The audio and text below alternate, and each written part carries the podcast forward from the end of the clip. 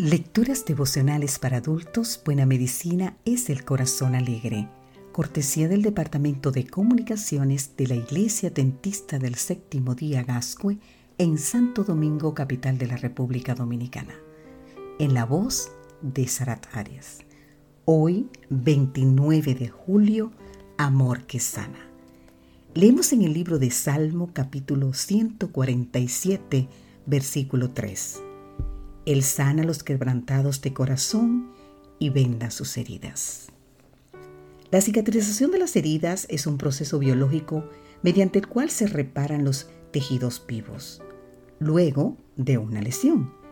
Cada herida es única en su tipo, pues depende de su gravedad, de la persona que la padezca, de su estado de salud y de sus hábitos de vida.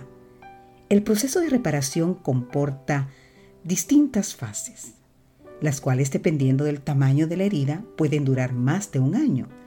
No obstante, hay heridas a las que no se les puede determinar cuándo sanarán o si alguna vez cerrarán. Las heridas que se ven a simple vista corresponden mayormente a lesiones del tejido epitelial y es normal que las atendamos urgentemente, ya que cualquier descuido podría producir una infección aún mayor. Sin embargo, hay heridas que debiendo ser atendidas inmediatamente quedan expuestas, abiertas y sin cuidado, por lo que hieden y supuran constantemente, a veces a través de los años. Muchas de ellas no son apreciadas a simple vista, pues se encuentran en lo profundo de nuestro ser. Y aunque algunas han ido causadas por nuestros semejantes, las más complejas han sido causadas por nosotros mismos al cometer errores y pecados que destruyen nuestra estima y dignidad. El ser humano sufre constantemente por el dolor producido por estas heridas. Dice el profeta Isaías en Isaías capítulo 1, versículo 6, desde la planta del pie hasta la cabeza no hay en él cosa sana, sino herida, hinchazón y podrida llaga. No están curadas ni vendadas, ni suavizadas con aceite. Jesús, en su infinito amor, vio esas heridas en el corazón de las personas. Antes de atender la enfermedad física, socorría la enfermedad espiritual producida por el pecado, diciendo en Mateo 9:2, Ten ánimo, hijo, tus pecados te son perdonados. La Biblia presenta esta sanidad como la más necesaria y urgente de todas.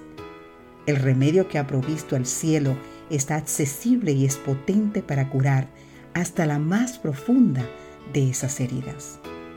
La sanidad de nuestro pecado puede ser posible gracias al sacrificio del Inmaculado, Hijo de Dios.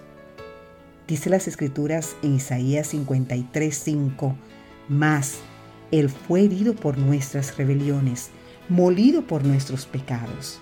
Por darnos la paz, cayó sobre el castigo, y por sus llagas fuimos nosotros curados. Cristo vino a sanar las heridas que el pecado dejó en el corazón. Con indecible amor, también a ti van dirigidas las amantes palabras.